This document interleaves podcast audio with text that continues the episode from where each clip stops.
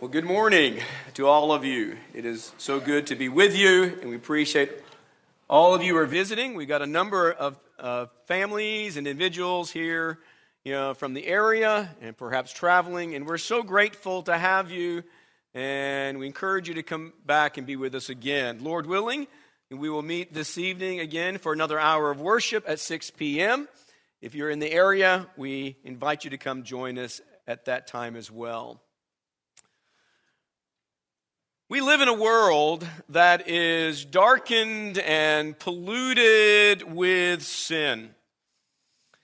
All around us, the majority of the human race pursue the desires of the flesh, the desires of the eyes, and pride. You think about just the history of mankind, selfish arrogance. You go back and you study, nations and powers and individuals. You see selfish arrogance is really a controlling factor of societies. It is an underlying motivation of so many, if not the majority, of man. Wickedness and evil are present and growing, for that matter. Though it may be humbling, but the truth is there is not a single accountable person in this room right now that has not been ensnared or entangled with his or her temptations and sins. God knows. God does not lie. And so when Paul, by the Spirit, says, all have sinned and fall short of the glory of God, that is true. That is true about the world in general, but that is true about every accountable person in this room. We have all sinned and fallen short of the glory of God. Because of this universal commonality of sin, God's love for those he created in his own image, that's you and me, God's love for us is such that he planned and provided redemption. Redemption from the enslavement of our own sins. All men and all women are sinners. All need the truth of God. All need saving. All need the one who is Lord and Christ. There's no question, in our minds at least, there's no question that God loves you and God loves me. God has been for quite some time long-suffering with all of us, has he not? And God desires for all to come to repentance. This commonality of sin and this amazing grace of God does not lessen, though, the gravity, the seriousness of sins, and the sobering truth of the wages of those sins. It is the same apostle by the Holy Spirit then writes in the 6th chapter of the Roman letter and says, the wage of sin is death.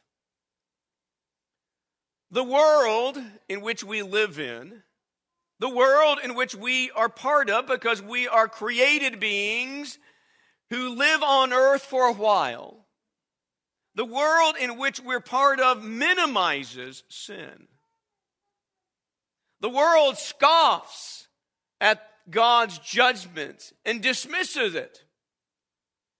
But don't be deceived. Don't be deceived by the ways and the devices and the thinking and the reasoning of the world in which we live in.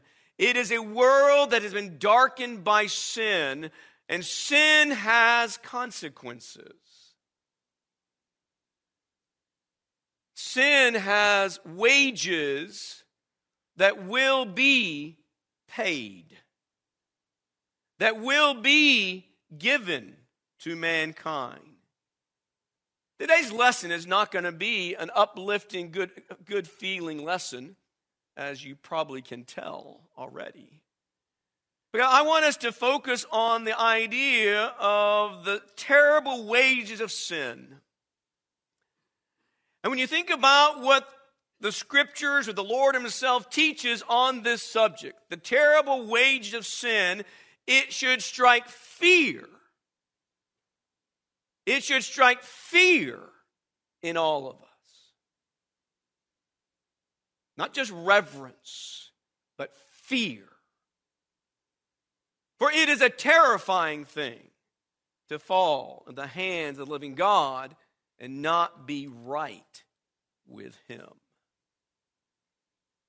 Sin is everything that violates God's will. Everything that violates God's will is sin. In a couple verses that kind of give us some broad definitions of what sin is, says in 1 John, John's first epistle, there in the 3rd chapter, it says, "Everyone who practices sin also practices lawlessness." Why? Because sin is lawlessness. Sin is the violation of law. It's the violation of God's law.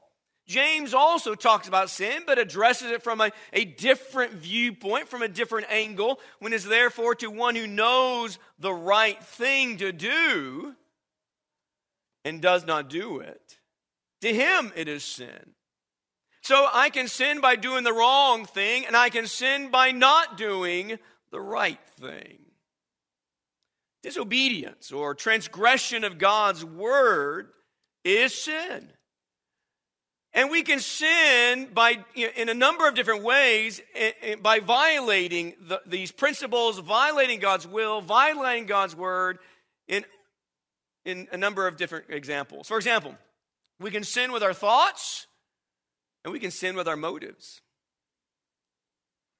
We can sin with our words, our eyes, and our ears. We can sin with our actions, our examples, our priorities, and even our worship. Sin is everything that violates God's will. Sin is everything that opposes the Creator's will for you, who is made in the image of God. But why should the wages of sin be so terrifying to us all? Why is that the case? Well, this morning I want us to consider what the Father and the Son and the Holy Spirit say. How the Godhead described the outpouring of God's wrath against children of disobedience.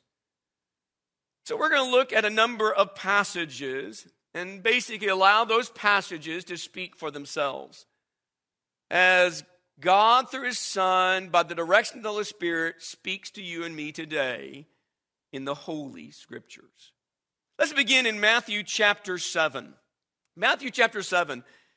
To neglect to adhere, to neglect to keep the heavenly will of the Father, to neglect to do what God has said, is to be guilty of being a breaker of divine law. These verses, these words, are found near the end of what is described as Jesus' Sermon on the Mount, recorded in Matthew 5 through 7. And Jesus is still speaking there in the 21st verse when He says, "Not everyone who says to me, 'Lord, Lord,' will enter the kingdom of heaven, but he who does the will of my Father who is in heaven will enter. Many will say to me on that day, 'Lord, Lord, did we not prophesy in your name, and in your name cast out demons, and in your name perform many miracles?' And then I will declare to them, 'I never knew you. Depart from me, you who practice lawlessness.'" In these words, Jesus is admonishing people who would claim an allegiance to Him. Now, He's not just talking about, you know, the worst kind of society. He's talking about people here who would claim to have an allegiance to him as Lord and even to do great things in the name of Jesus, do great deeds in the name of Jesus, but they missed the mark. They did not do the Father's will. They sinned by failing to do God's will, implying that they elevated their own will in some way. How they elevated their own will, we're not told, but we're told they didn't do what God willed. They didn't do what God revealed to be his will. And so what is the wage for this sin? The wage for this sin is the very word Jesus will say himself to you. He says, I never knew you, depart from me. The thought of that ever being said to you and me should terrify us. To think that the Lord would say, I don't know you. Leave. That should scare you. To feel the soberness of being cast out, and the God who knows the hearts of every man at this point in your eternity, he says, I don't know you. Get out of my sight. Such a statement and such an admonishment by the Lord himself, what should it do to us today? It should strike soberness in our hearts and produce the determination to bear the fruits of repentance. The idea to have this said to you is the saddest day that you would ever experience. Remaining in the book of Matthew, in Matthew 13, we are told that lawlessness and wickedness are not overlooked, but they will be judged severely. There are a number of parables recorded in this particular chapter, and I want to focus on two very quickly here and see what it says to us about the terrifying wages of sin. In verse 37, Jesus is explaining the parable of the tares, and he said, the one who sows the good seed is the Son of Man, and the field is the world. And as for the good seed, these are sons of the kingdom, and the tares are the sons of the evil one. And the enemy who sowed them is the devil, and the harvest is the end of the age, and the reapers are angels. So just as the tares are gathered up and burned with fire, so it will be at the end of the age. The Son of Man will send forth his angels, and they will gather out of his kingdom all stumbling blocks and those who commit lawlessness, and will throw them into the furnace of fire. In that place there will be weeping and gnashing of teeth. Then you have the parable of the dragnet. In verse 47, he says, again, the kingdom of heaven is like a dragnet cast into the sea, and gathering fish of every kind, and when it was filled, they drew it up on the beach. And they sat down and gathered the good fish into containers, and the bad they threw away. So it will be. At the end of the age, the angels will come forth and take out the wicked from among the righteous and throw them into the furnace of fire. In that place there will be weeping and gnashing of teeth. These two parables of Jesus Christ are revealing to us the truth concerning the coming judgment of God upon the world. And what we see here is that both the sons of the kingdom and the sons of the devil are all held accountable. Everybody is accountable to God, and everybody is going to be judged. But then we are specifically told that all stumbling blocks, all lawlessness, and all wickedness are going to be thrown into a place that is described as a furnace of fire.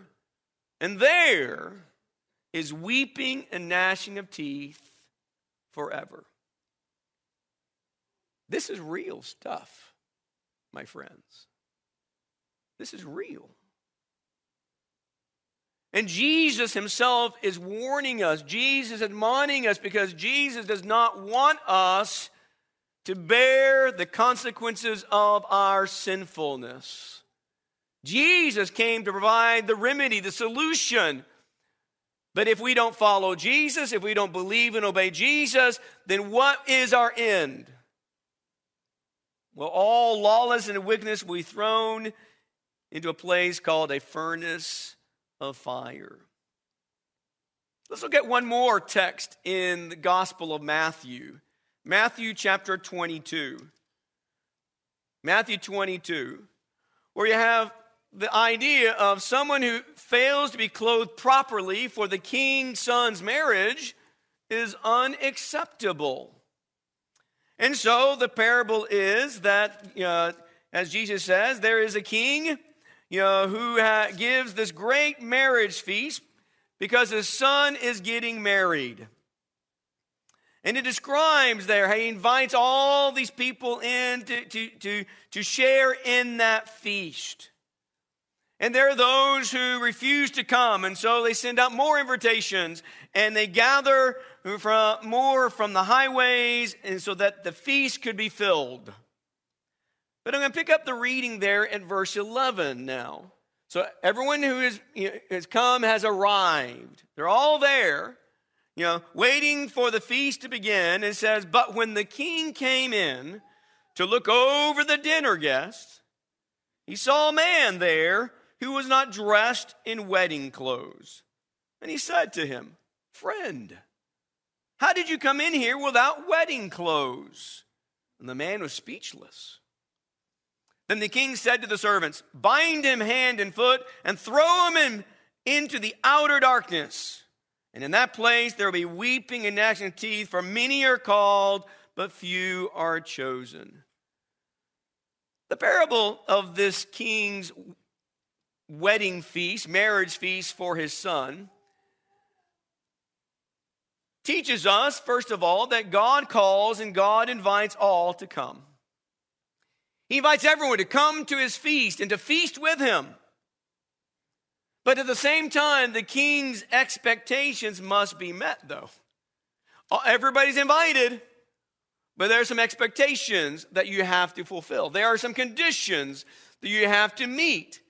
In the parable, it was this idea that all attendees have to put on the proper wedding clothes, whatever that was. But they had to dress appropriately for the marriage feast. Sinners who believed must clothe themselves with Christ through baptism.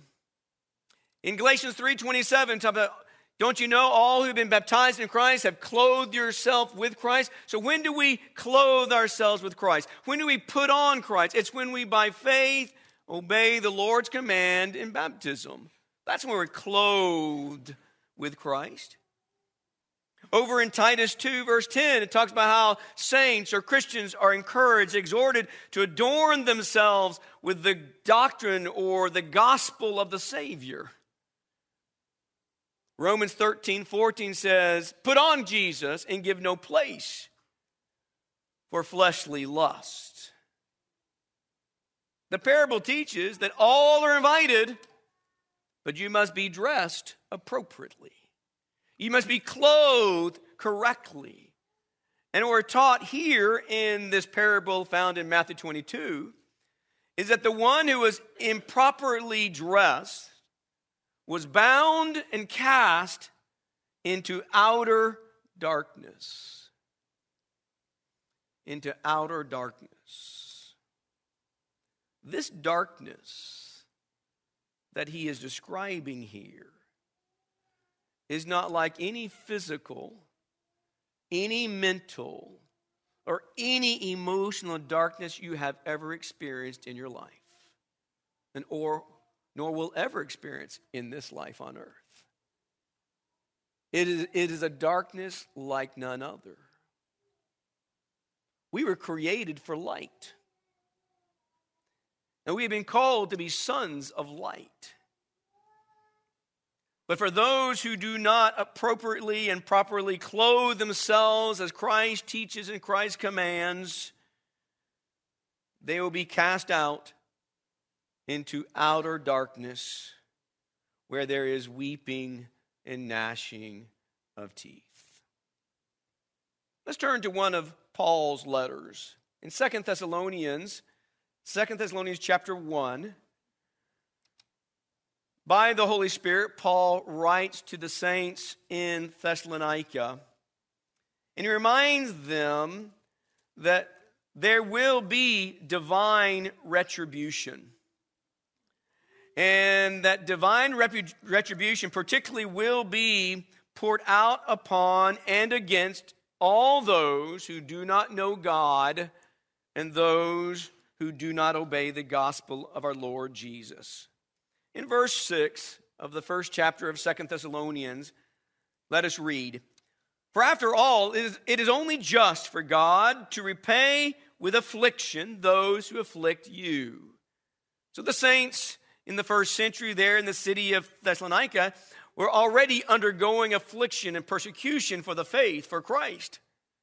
And so they are being built up knowing that God is just and God will bring recompense. And so he says, after all, it is only just for God to repay with affliction those who afflict you and to give relief to you who are afflicted and to us as well, when the Lord Jesus will be revealed. So it's not like you're going to get relief and justice always in this lifetime. But you will in the end, when the Lord Jesus will be revealed from heaven with his mighty angels in flaming fire, dealing out retribution to those who do not know God and to those who do not obey the gospel of our Lord Jesus. These will pay the penalty. The penalty of eternal destruction, away from the presence of the Lord and from the glory of his power when he comes to be glorified with his saints on that day. Knowing God and obeying Jesus is eternally important. It is eternally necessary. It is eternally required if you desire to be glorified with the Lord, with all those who are his sanctified ones. Faith must take action. And faith must take the right actions in accord with what God reveals. The outpouring of God's justice here in 2 Thessalonians chapter 1. This outpouring is going to execute an eternal penalty upon the guilty. It's an eternal penalty. When he says there, verse 9, these will pay the penalty of eternal destruction. And what is that ruinous state? What is the destruction that's being talked about? It is the state of being forever separated from your Lord. To forever be separated from God's presence and from the power of God's glory. There are no second chances after this life. There is no purgatory. And there is no end to the suffering of this penalty. The wages of sin are terrifying, my friends. They are terrifying. And God intends for each and every one of us to realize the seriousness of sin and what sin brings upon us when we refuse the gift that God offers us. You reject that gift, and you leave this world without Christ in your life, the wages of sin is death. It's a death of darkness. It's a death of a fiery furnace. It is a death of outer darkness. It is a death of being forever eternally separated from God's presence and God's glorious power. Let's end with one more verse as we end with the book of Revelation, chapter 21, where John the apostle, as he's bringing this final message from God, the very last book of the New Testament, the last communication through God's servants to mankind, he warns us in verse 8 with these words: "But for the cowardly and unbelieving and abominable and murderers and immoral persons and sorcerers and idolaters and all liars, their part will be in the lake that burns with fire and brimstone, which is the second death." We cannot afford to continue to practice sin. We can't afford to do that. It's a risk that you cannot take. We cannot afford to keep making excuses for the sins we have committed or the sins that we are practicing, to deceive ourselves and think that God will not know, that God will not do what he said, is to lie to yourself. Hell is real. Hell is real. It is a place that God's prepared for sinners, and it is a terrifying place for those who have not been cleansed by the blood of Christ, who have not been reconciled by God's redemptive plan. Christians are urged in 1 Corinthians, I want to end with this passage, in 1 Corinthians chapter 6, Christians are urged, don't be deceived. Don't be deceived. Why do you think the Spirit says that time and time again? 1 Corinthians chapter 6 is not the only place that we are told don't be deceived. There are a number of times throughout the writings of the New Testament, throughout the epistles, the letters to Christians, that Christians are don't be deceived. Why do you think we're told that? It's because we are sometimes. We are sometimes deceived. Any one of us can be easily deceived by the entrapment and the entanglement of our own sins. And so by the Spirit, Paul urges and exhorts and rebukes saints in the city of Corinth in chapter 6 when he says, verse 9, "Do you not know that the unrighteous will not inherit the kingdom of God?" He's talking to Christians here. He's talking to people who have called upon the name of the Lord. They have turned from the world and turned to the living God, and they have immersed themselves in Christ and are walking in the light. And he says, don't you know that the unrighteous will not inherit the kingdom of God? Don't be deceived. Don't be deceived by unrighteousness. And then begins to list a number of sins that can deceive us. When he says, "Neither fornicators, nor idolaters, nor adulterers, nor effeminate, nor homosexuals, nor thieves, nor the covetous, nor drunkards, nor revilers, nor swindlers will inherit the kingdom of God." Don't be deceived.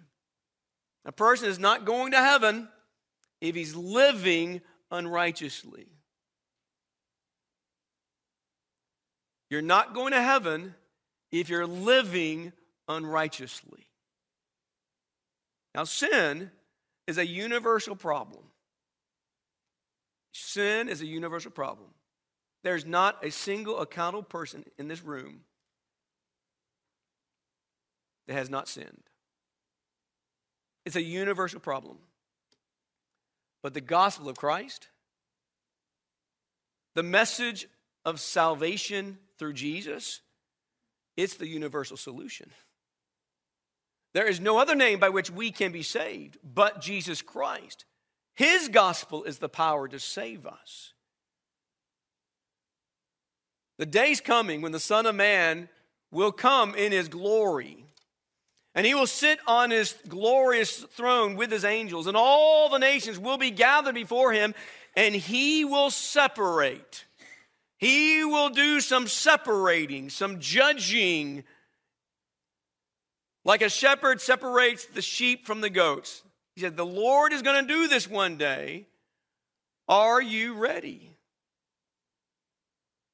Jesus also said, unless you repent, you shall all likewise perish. There's not a single sinner that doesn't need repentance. There's not a single sinner that doesn't need to bear the fruits of repentance. And Jesus says, unless you repent, you will all likewise perish. What does that mean? That means the terrifying wages of sin will be poured out upon you. That's what that means, to perish. And so Jesus calls you today to come to Him, to submit your will to Him, to call upon His name in obedience to the gospel of Christ. In Mark 16:6, he that believes and is baptized shall be saved. You cannot be saved without faith. You cannot be saved without baptism. You cannot be saved without repentance. You cannot be saved without confession. All of it is the teaching of Christ. Do you believe? Do you believe Jesus to be the Christ, the Son of God? If you do, do not delay in obeying Jesus, because you're not promised tomorrow. And when the Lord comes, a judgment will take place. And those who have not done the Father's will, those who have committed wickedness and lawlessness, those who have not properly clothed themselves with Christ, those who do not know God and have not obeyed the gospel, they will perish. And they will suffer the terrifying wages of sin. Jesus tells us this because it's the truth. And Jesus tells us this because He wants you to be saved. He wants me to be saved. Do you believe? Why not today? Confess that faith with your mouth, unashamedly, that you believe Jesus to be the Christ, the Son of God. And with that confession, repent of your sins, the sins you've committed. Turn from that. And be buried with Jesus Christ in the watery grave of baptism. And God will forgive you. God is faithful. God does not lie. It is through baptism that we cleanse ourselves through Christ and are forgiven. If you are a Christian, and maybe there's sin in your life that you have not repented of, you've not confessed to your Father, and you need to make a change in your life. If we can assist you in that, turning back to God, turning your life back to the way of Christ, to His will, and not the will of men, we encourage you to come forward, make your wishes known while we stand and sing the song. Let's listen to it.